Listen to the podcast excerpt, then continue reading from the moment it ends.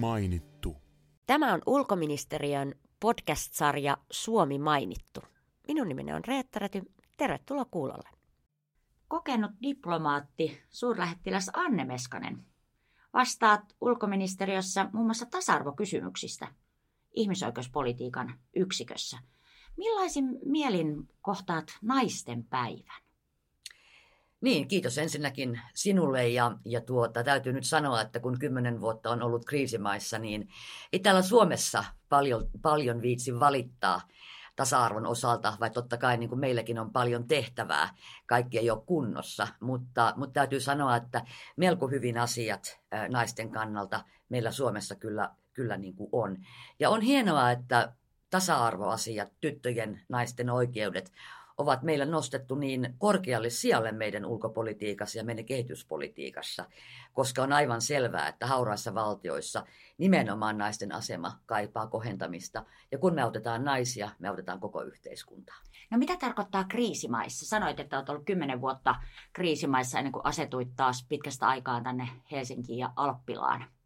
Niin, mä aloitin ensin Syyriasta vuonna 2007 ja siihen aikaan me katettiin sieltä myöskin Irak, Jordania ja Libanon, eli neljä aikamoista kriisimaata.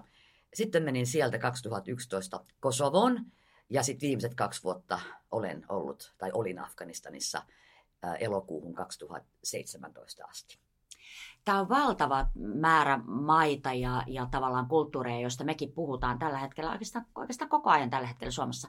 Kerro, miten sinuun suhtauduttiin naisena ja korkeana diplomaattina? Sulla, sä oot ollut isoissa asemissa siellä.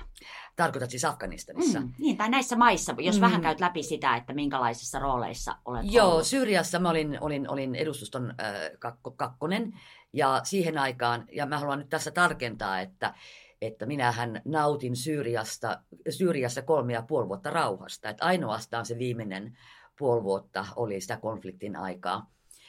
En kokenut ollenkaan vaikeaksi olla naisena Syyriassa tai Libanonissa, nyt puhumattakaan Jordaniassa, edes Irakissa. Ja Kosovossa ja Afganistanissakin täytyy sanoa, että mielestäni tästä sukupuolesta on ollut pelkkää etua. Afganistanissa minun aikaan oli, oli tuota, yksi toinen naislähettiläs. Ja kun meitä oli niin vähän, niin me oltiin aina ensimmäisiä, joita pyydettiin mielenkiintoisiin puhetilaisuuksiin ja mielenkiintoisiin esitelmätilaisuuksiin. Mä en kokenut koskaan, että se mun sukupuoli olisi ollut este ää, millekään asialle niinkään tai niinkin konservatiivisessa maassa kuin mitä Afganistan on. Tämä on mielenkiintoista. Sulla on, äh, Anne Meskanen, mielenkiintoinen ura, jos ajatellaan just tätä Syyria, Kosovo, Afganistan kuviota, niin käydään vähän näitä läpi näitä eri, eri maita ja komennuksia. Sä oot ollut Syyriassa rauhan aikaan. Se mm. kuulostaa suorastaan niin kuin lämpimältä ja mm. vähän eksoottiseltakin. Miten, millä mielin seuraat nyt Syyrian tapahtumia? Ne on varmasti sulle tutuissa paikoissakin. No on, ja kyllä mun täytyy sanoa, että se särkee mun sydäntä. Ensinnäkin ihan sellainen perusasia, että mehän tehtiin siellä hyvin paljon ihmisoikeustyötä. Ja monet mun ex-kollegat, ex-ystävät ovat kadonneet. On aivan selvää, että osa heistä on tapettu. Uh, on aivan selvää, että osa heistä on pakolaisina ties, ties missä. Ja musta tuntuu tällä haavaa siltä, että me ei koskaan tulla näkemään sellaista Syyriaa, mikä se oli niiden kolmen ja puolen vuoden aikana – kuin, kuin, kuin minä siellä olen. Nythän puhutaan kolmannesta maailmansodasta. Ja täytyy sanoa, että viimeisten uutisten mukaan niin tilanne kyllä menee yhä huolestuttavampaan ja huolestuttavampaan suuntaan. Syyriahan on äärimmäisen rikas kulttuurisesti. Siihen aikaan, kun minä olin siellä, niin mä ihan mun pikku Toyotalla matkustin yksinkin ympäri maata kävin siellä paljon, käytiin juoksemassa pohjoisessa ja Kolanilla käytiin kilpailemassa sotilaiden kanssa. Se oli aika normaali yhteiskunta kaiken kaikkiaan. Tämä on mielenkiintoista. Usein sanotaan, että sotaa edeltävät hetket, niin – on semmoisia ollut Suomessakin, että ihmiset ei olisi arvannut, kun he ostivat torilta mm, perunoita, mm, että kohta ollaan ihan toisenlaisessa mm, tilanteessa. Mm.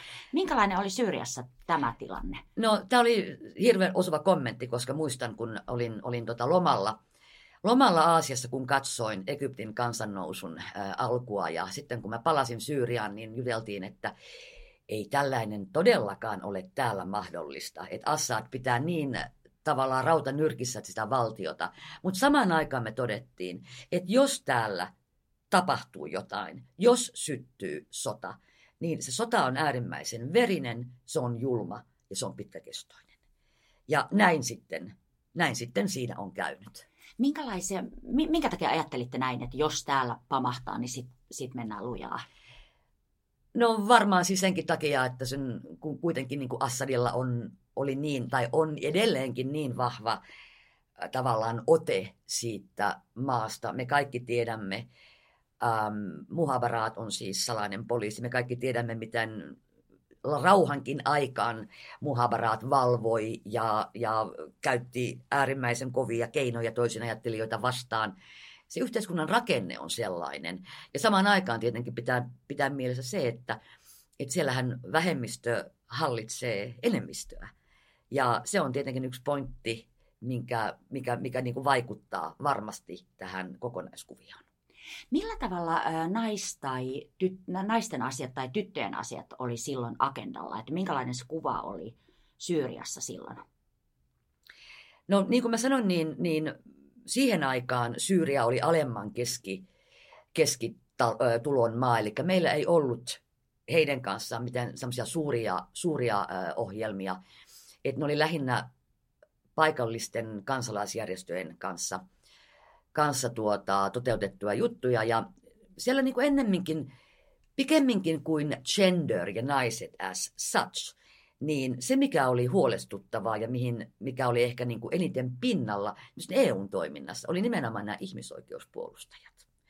Et syyrialaisten naisten asema ei millään tapaa ole niin kuin huonoin arabimaailmassa, ei, ei millään tapaa. Ja osittain siihen tietenkin vaikuttaa juuri se, että se valtion kontrolli on niin vahva että siellä naiset käyvät töissä ää, ja siellä seksuaalinen häirintä tai väkivalta ei ole ollenkaan semmoinen ongelma kuin esimerkiksi tämän päivän Egyptissä.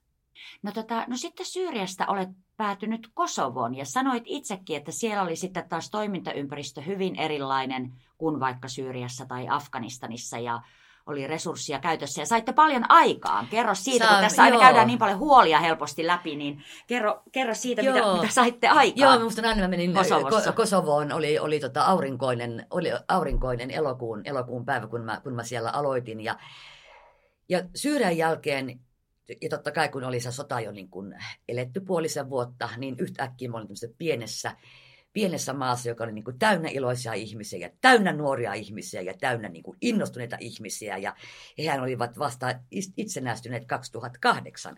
Että he olivat tämmöinen, tuota, uh, baby.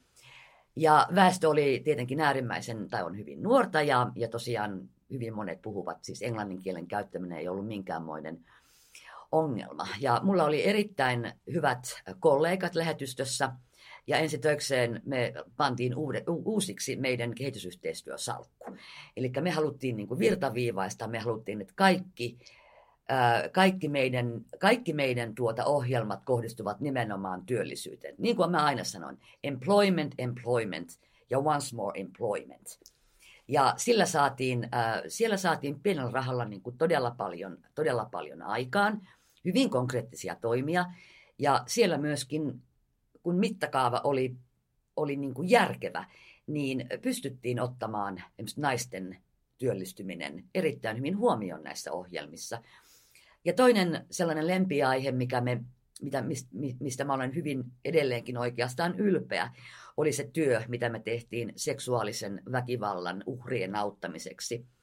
Tilanne oli herkullinen siinä mielessä, että EULEX, joka on EUn siviilikriisinhallintaoperaatio, niin Euleksin sotarikosyksikköä johti ja johtaa nyt edelleenkin suomalainen.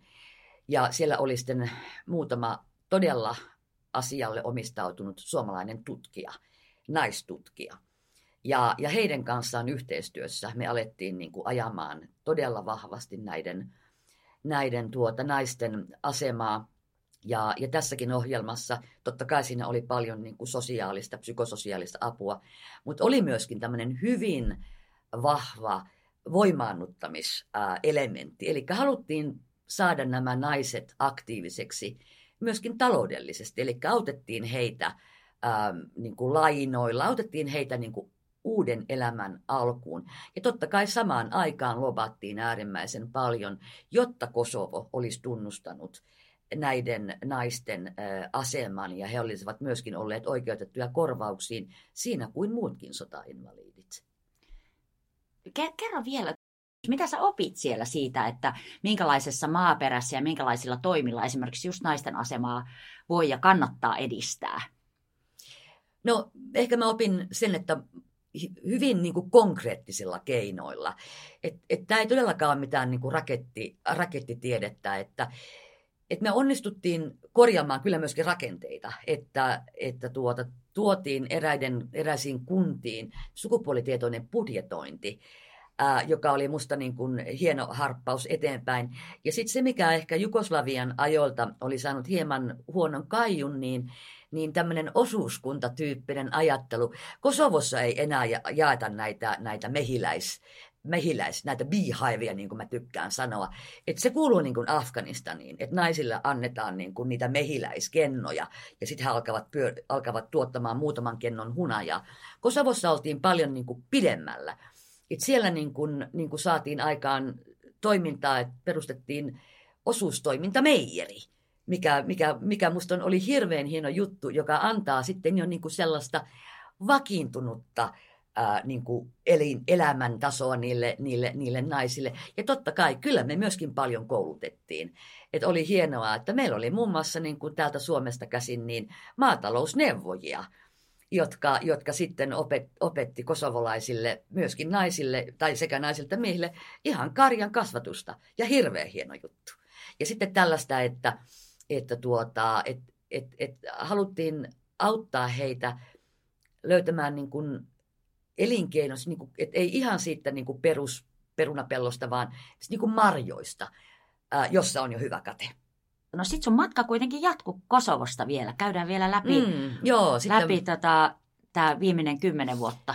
Joo, sitten matka jatkui, jatkui Afganistaniin ja siellä kaikki olisi jo vähän kompleksisempaa tietenkin sen ihan sen turvallisuustilanteenkin vuoksi. Ja, ja totta kai Afganistanhan on Suomen suurin kehitysapua nauttiva maa. Ja totta kai puhuttiin jo aivan eri, eri summista. Ja täytyy muistaa, että silloin 2015, kun siellä aloitin, niin silloinhan elettiin tätä valtaisaa, valtaisaa muuttoliike.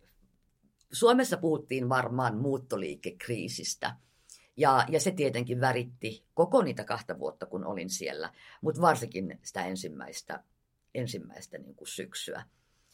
Ähm, Afganistanissakin voidaan saada tietenkin aikaan, mutta tulosten, kun sä oot maassa, jossa on käytännössä katsoen sotatila, että mä oon aina vihanen, kun, kun Afganistan ja Kosovo pannaan samaan koppaan. Ne eivät ole post-konflikt-maita. Kosovo on post-konflikt, Afganistan on in-konflikt.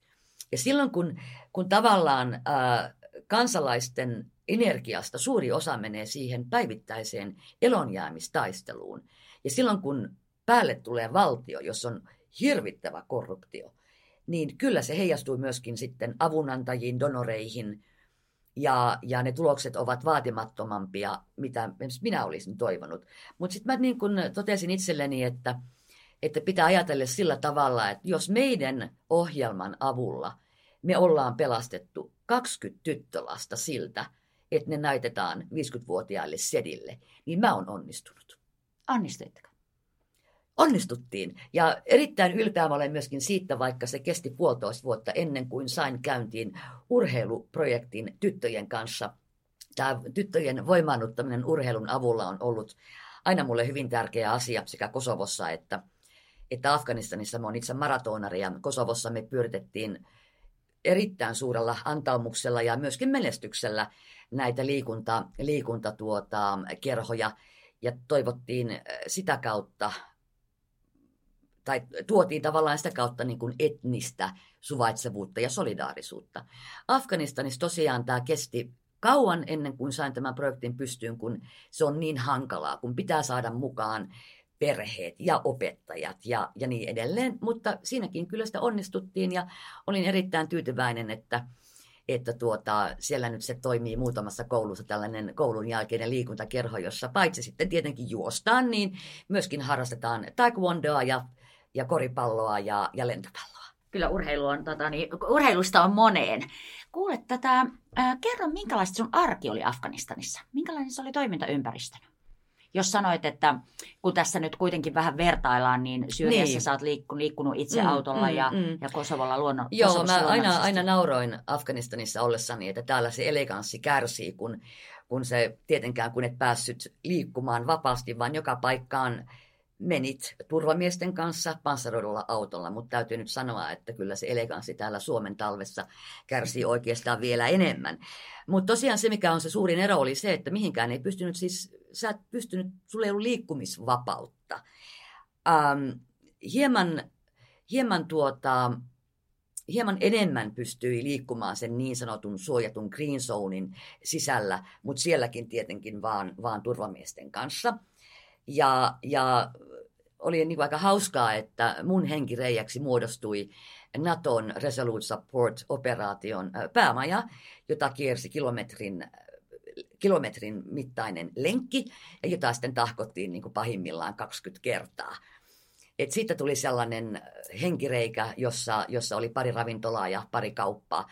Et siellä ei päässyt edes kauppaan. Et niin kuin käytännössä katsoen kahteen vuoteen Afganistanissa asuessani juurikaan tehnyt ruokaostoksia. Ja sitten kun tuli Suomeen, niin Alepassa käyminen on, on ollut kyllä ihan yhtä juhlaa.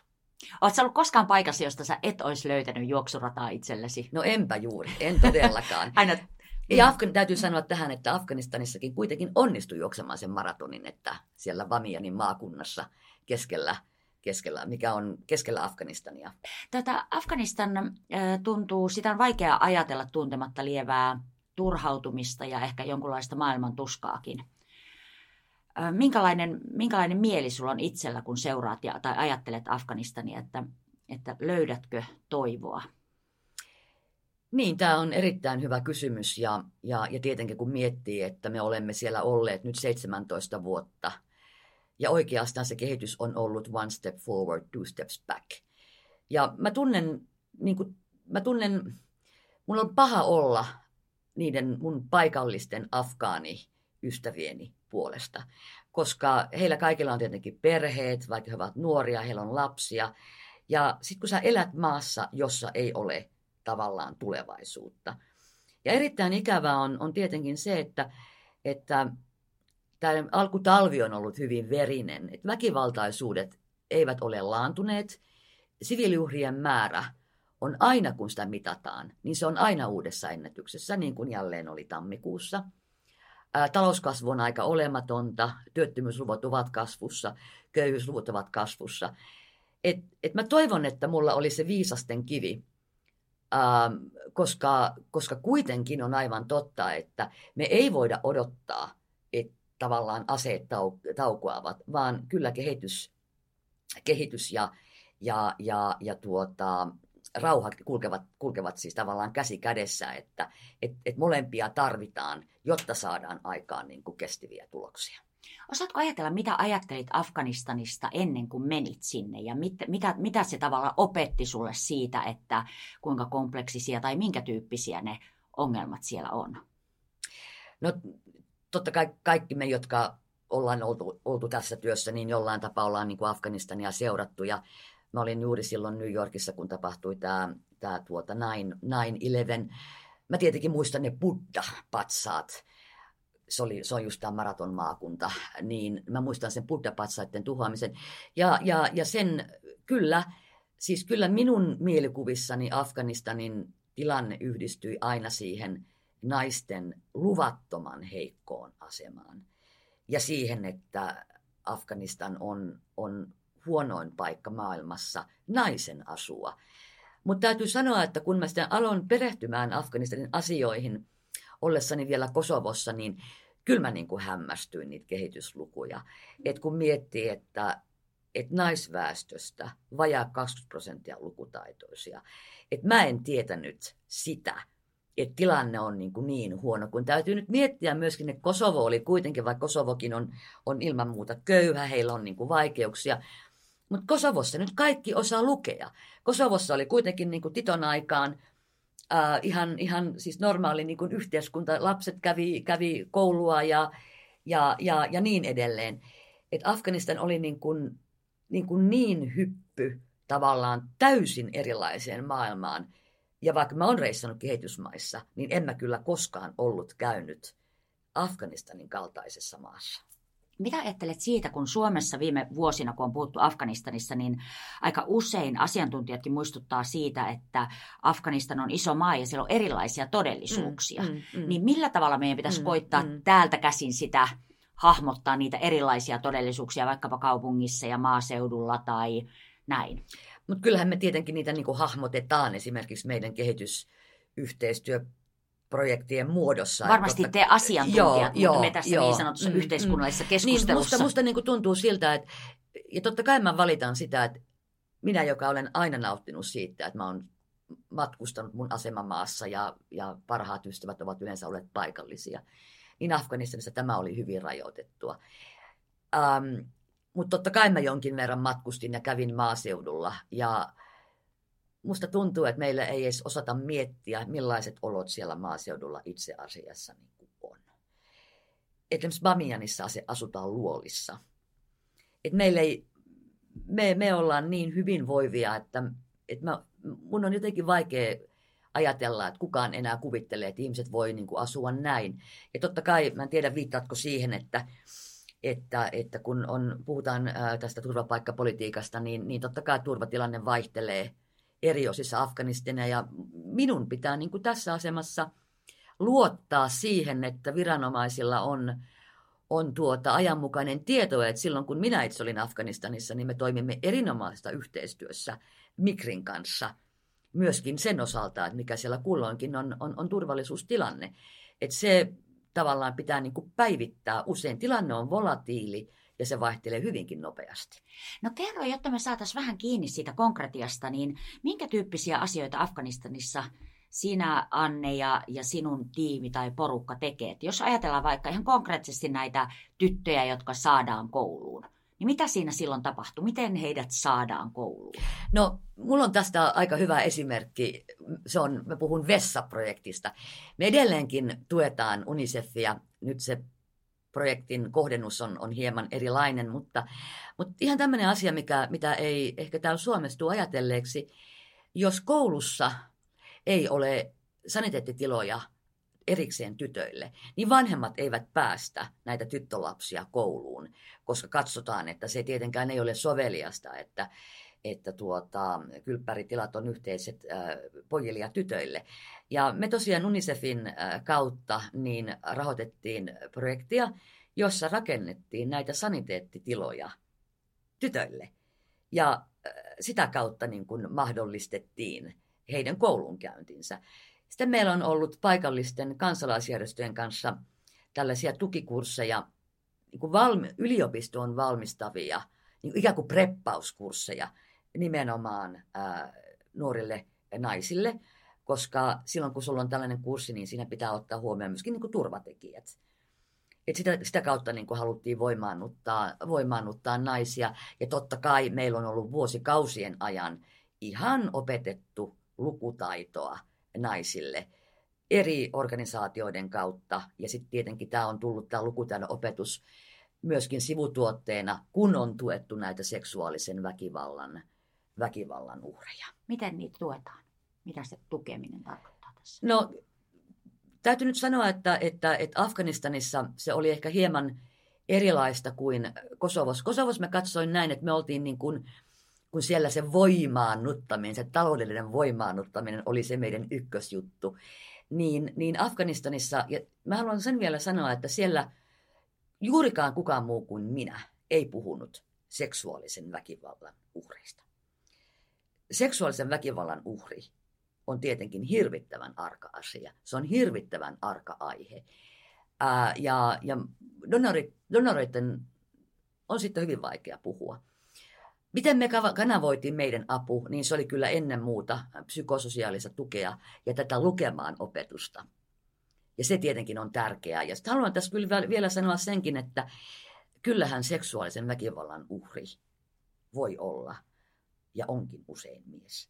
Ainakin Afganistanin kaltaisessa yhteisössä. Et meidän ei pidä niin kuin koskaan unohtaa sitä, että, että ylipäätään kun mä puhun naisten voimaannuttamisesta, niin siinä pitää olla miehet mukana. Ja miehet pitää saada myöskin mukaan tähän väkivallan, väkivallan vastaiseen taisteluun. Siis sekä tavallaan niin kuin, niin kuin tähän, tähän taisteluun ja, ja, ja myöskin niin kuin siltä kannalta, että myöskin nämä, nämä tuota tekijät pitää kuntouttaa, jotta saadaan kestäviä tuloksia. Viittaatko siihen, että kun miehet ovat seksuaalisen väkivallan uhreja, että he on nimenomaan elänyt kulttuurisesti semmoisessa kuviossa, vai tarkoitatko sitä, että, että he kokevat seksuaalista väkivaltaa? Nimenomaan me tarkoitan, he kokevat, koska Afganistanissa valitettavasti on tämä patsa bahi ähm, ilmiö eli se on tämmöinen T-poika-ilmiö. Eli on ikävää, että se on hyvin usein äh, korkeat poliisipäälliköt, kylien, kaupunkien poliisipäälliköt, jotka pitävät tällaisia nuoria poikia, jotka saattavat olla lapsia, lapsia teinejä, ähm, jotka ikään kuin, niin kuin palvelevat heitä. Ja, ja sitten nämä miehet käyttävät näitä lapsia, jos nyt ihan suoraan puhutaan, myöskin niin kuin seksuaalisesti hyväkseen ja Suomi siellä toimiessa niin pystyy ottamaan näitä asioita ed- esille. Tämä Patsabahi oli erittäin, tämä T-poika-ilmiö oli, oli, oli hyvin, hyvin vaikea paikallisten kanssa, koska mä katson tietenkin aina niin, että se ei riitä, että, tai että meidän pitää niitä viestejä viedä nimenomaan paikallisten suuntaan, koska heidän kauttaanhan se yhteiskunta tietenkin muuttuu. Um, kyllä, minä puhuin seksuaalisen väkivallan uhreista – paikallisten kanssa. Ja oikeastaan yksi mun tämmöinen mantra oli aina se, että mä halusin ja korostin, että miehet pitää saada mukaan. Mutta tämä teepoika-ilmiö, niin se oli kyllä jo paljon, paljon, paljon monimutkaisempi. Että lähinnä se, sitä me yritettiin edistää EU-piirissä. Toinen hyvä esimerkki erittäin arasta aiheesta oli tietenkin tämä LGBTI, eli homot, lesbot ja niin edelleen. Ja, ja, ja heitä heitä sitten onnistuttiin auttamaan tällaisen terveysprojektin avulla, joka toimi ikään kuin, niin kuin peittona sille, että heidän luokseen päästiin ja saatiin niin kuin access. Teillä pitää olla mm, niin kuin hyvät sosiaaliset taidot ja tuntosarvet, toki kulttuuriset ennen kaikkea, mutta myös näissä sosiaalisissa tilanteissa, joissa pitää lukea sitä, että ei tee mm, Joo, tuhoa. kyllä, mutta saman aikaan pitää kyllä mielestäni uskaltaa, että, että mä olen sitä mieltä, että, että tuota, kyllä niin kuin meillä avunantajilla ja rahoittajilla, jotka tietenkin turvaudumme myöskin asiantuntijoihin, niin kyllä meillä pitää olla varaa muuhunkin kuin hyssyttelyyn. Että kyllä niistä asioista pitää pystyä puhumaan oikealla nimellä, jotta ne sitten muuttuisivat. Et, että niin kuin aina ei voi olla ihan hirvittävän diplomaattinenkaan. Minä en aina ollut diplomaattinen. Ja ehkä niin kuin yksi kauneimmista kiitoksista, joita mä sain, kun, kun pidin läksiäiset hallituksen edustajilta, oli siis se, että että sinä niin kuin Anne pidit meitä aina ihan normaaleina ihmisinä, kun sinä puhuit meidän suuntaan myöskin kriittisesti. Puhutaan Anne vielä hetki sun nykyisestä työstä, eli äh, suurlähettiläs ja tasa-arvoasiat. Mm. No minkälaiset tavoitteet sulle on, sulla on tälle, tälle työlle, jota teet nyt täältä Suomesta käsin? Joo, kysymys on erittäin ajankohtainen ja hyvä, koska minä olen juuri saanut draftattua minun toimintasuunnitelmani. Ja, ja tuota siinä, siis minun tavoitteeni on tehostaa Suomen globaalivaikuttamista. Ja se on hieno termi ja mun täytyy sanoa, että mä kiitän siitä eräitä esimiehiäni, joiden kanssa tämä on ikään kuin identifioitu, eli globaalivaikuttamisen tehostaminen. Ja siinä on tietenkin, se pitää sisällään aika monia juttuja, kipeitäkin juttuja, mutta mä toivon, että, että, tuota, että me pystytään nyt yhdessä UMN väen kanssa tätä tavoitetta edistämään. Ja totta kai niin kun, onhan tietenkin mulla tehtäviä myöskin, myöskin tavallaan niin kuin Suomessa ministeriön tasa-arvoryhmässä. Aika paljon käyn, käyn puhumassa, pitää verkottua verkottua eri toimijoiden kanssa. Että on, on hieman, hieman tietenkin erilaista kuin mihin nyt kymmenen vuoden aikana olen tottunut, mutta, mutta ideoita on paljon. Tulit hiljattain Intiasta tämmöiseltä gender-based violence-kurssilta. Ja jos mä oikein ymmärsin, niin et, et ollut kauhean tyytyväinen tai edes, edes toivo, toiveikas niin kuin nykytilanteen suhteen. Mistä, mistä se johtuu? Niin mä olin, tarkoitin siis, se oli, se oli, se oli kurssi, joka, joka totta kai keskittyi tämän, tähän teemaan rauhan, rauhanturvamissioiden äh, kautta. Ja mun täytyy sanoa, että, että kyllä mä nyt olen tämän vajaan puolen vuoden aikana, kun olen tehnyt aika laajan kierroksen meidän talossa ja aika paljon jo nyt ehtinyt matkustaakin, niin kyllä tämä gender ja tasa-arvo osittain on sananhelinää. Et jos ei ole resursseja, siis tarkoitan henkilöstöresursseja, eikä rahaa, niin, niin, niin mielestäni silloin kaikkia keinoja ei ole käytetty. Ja mitä tulee tähän kurssiin, niin mä olin tavallaan niin kuin, niin kuin ehkä hämmästynyt siitä, että kun puhutaan, että miten tärkeä, ja totta kai siis ilman muuta seksuaalista väkivaltaa ei saa esiintyä yhdessäkään rauhanturvaoperaatiossa, ei sen sisällä eikä tietenkään myöskään ulkopuolella, niin nämä henkilöt, jotka tekevät töitä tämän asian kanssa, ovat sinällään ihan ok, mutta aika nuoria. Yleensä he ovat nuoria naisia, he ovat aika kokemattomia ja pahinta on se, että heillä ei ole paikkaa komentoketjussa. Ja jos ei ole paikkaa komentoketjussa, niin sun on hirvittävän vaikea niin kuin vaikuttaa asioihin. Eli mä katson näin, että kukaan ei enää nykypäivänä, tai kaikki haluavat olla tämän asian puolesta, mutta sitten kuitenkaan ei ihan kaikkea, tai oikeastaan ei niin kuin ymmärretä tai ei haluta ymmärtää, miten päästään eteenpäin, kun poliittinen tahto puuttuu. Mistä semmoinen poliittinen tahto puuttuu tässä tapauksessa? Se puuttuu päättäjiltä. Se puuttuu, se puuttuu päättäjiltä, se puuttuu rahoittajilta. Jos meillä Suomessa on ollut tilanne, että meillä ihan vasta vastikään tämän Istanbulin konvention myötä saatiin päivystävä, auttava puhelin ja rakennettua tarpeeksi shelter, siis noita, anteeksi, sheltereitä, suojia, jos ei ole ollut rahaa. Sehän on kiinni meidän rahan jakajista. Silloin pitää niin kuin olla tahto, että tämä väkivalta-asia hoidetaan nyt eikä huomenna. Ja kun me puhutaan näistä operaatioista, niin silloin on, on, on tärkeää se, että, että, vaik, että gender- ja tasa-arvoasioista vastaava henkilö on korkealla komentoketjussa. Hänellä on, on, on kokemusta, ei tarvitse olla mun ikäinen ää, ihminen, mutta kuitenkin hieman kokemusta siitä, miten siellä kentällä toimitaan ja miten niitä asioita ajetaan, jotta niin kun saadaan aikaan tuloksia. Et en mä enää tässä iässä niin kun viitsi tuulimyllyjä vastaan taistella. Mikä se on motivoi työssäsi? Se, että mä haluan vaikuttaa ja mä, haluan, mä, on, mä, on, mä on maailman parantaja. Ähm, mä, mun, mun motto on se, että mä haluan auttaa. On ne ihmiset lähellä tai kaukana. Ja, ja se, että mä koen, että tämä työ, mitä mä oon nyt saanut tehdä, tai mitä mä olen tehnyt, varsinkin viimeiset kymmenen vuotta, no oikeastaan hyvin paljon koko mun uran 23 vuotta aikana, on ollut se, että mä oon voinut auttaa köyhiä ja heikkoja.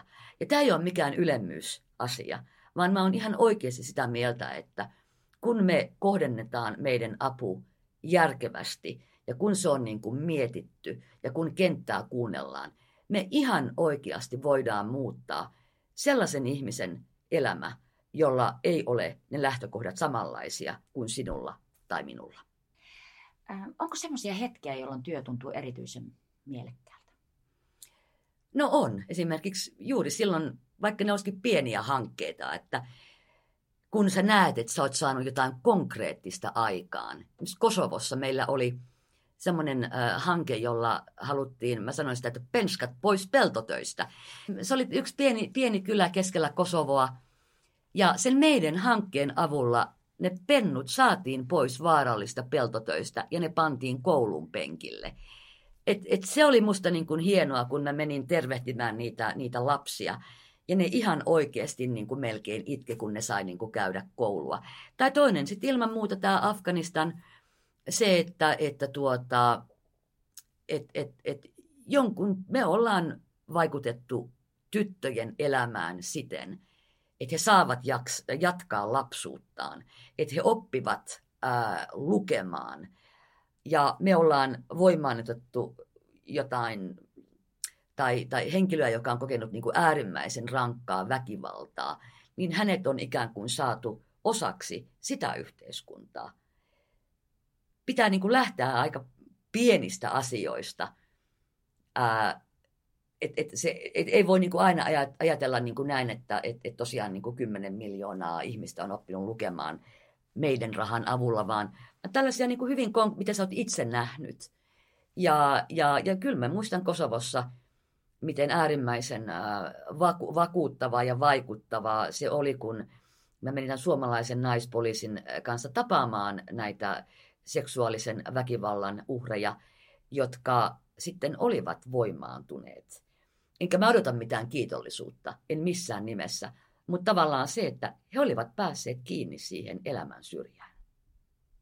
Jos ajatellaan sitä, että sä puhuit tuossa, että, että, että, äh, että meillä Suomessa tasa-arvoasiat on tämmöisessä ja tämmöisessä jamassa, mutta onko jotain semmoista, mitä, me, mitä, mitä meidän pitäisi niinku hoksata, jos me puhutaan Afganistanin naisista tai, tai postkriisinaisista ja niin mm, edelleen? Mm, onko tuolla mm. joku sellainen joukko naisia, mm. jolla menee näin tai noin? Mm, tai... Mm, mm. Niin, va, joo, mm. joo. Varmaan, varmaan pitäisi niin kuin osata aina laittaa se tilanne siihen kulloisenkin kontekstiin. Mm. Eli se, että kun me ollaan nyt kuitenkin ää, viimeisempien mittareiden mukaan, niin, niin World Economic Forumin mittarin mukaan kolmanneksi paras maa tasa-arvon kannalta. Tässä on yksi ja pudotusta. Eli me, me lähdetään niin kuin hyvissä lähtökohdista. Niin, niin, niin se, että, että yleensä tämä on pienten askelten politiikkaa, sitähän se on ollut meilläkin – ja sen kunkin maan niin kuin erityistilanne pitää ottaa huomioon. Ja jos se maa on sotatilassa, niin kuin Afganistan on, niin silloin sä voit heti heittää tulokset tai ajatukset siitä, että edistyminen tapahtuisi nopeasti.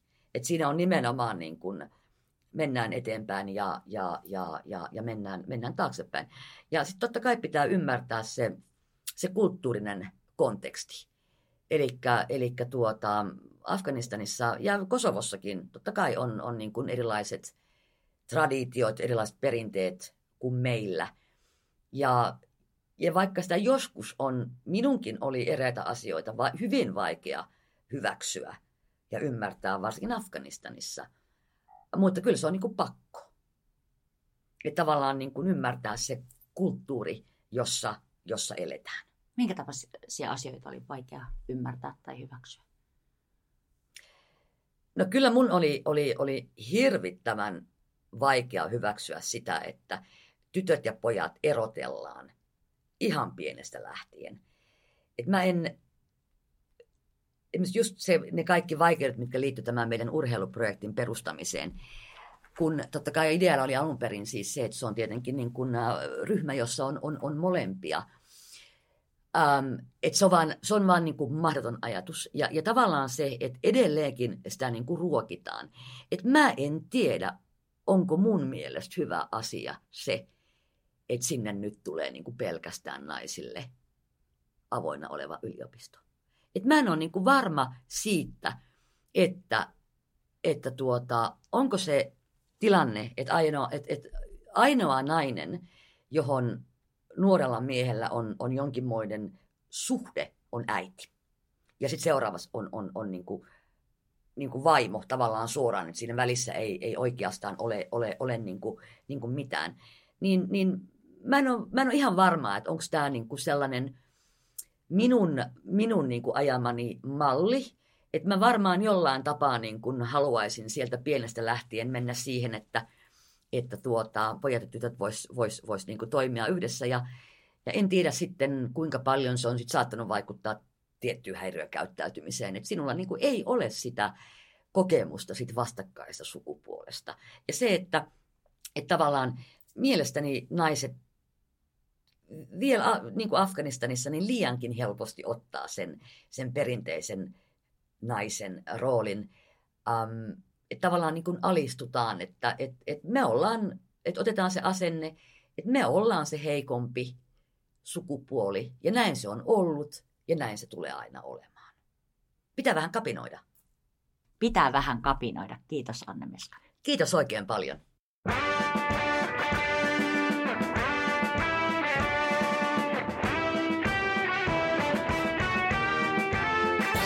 Suomi mainittu.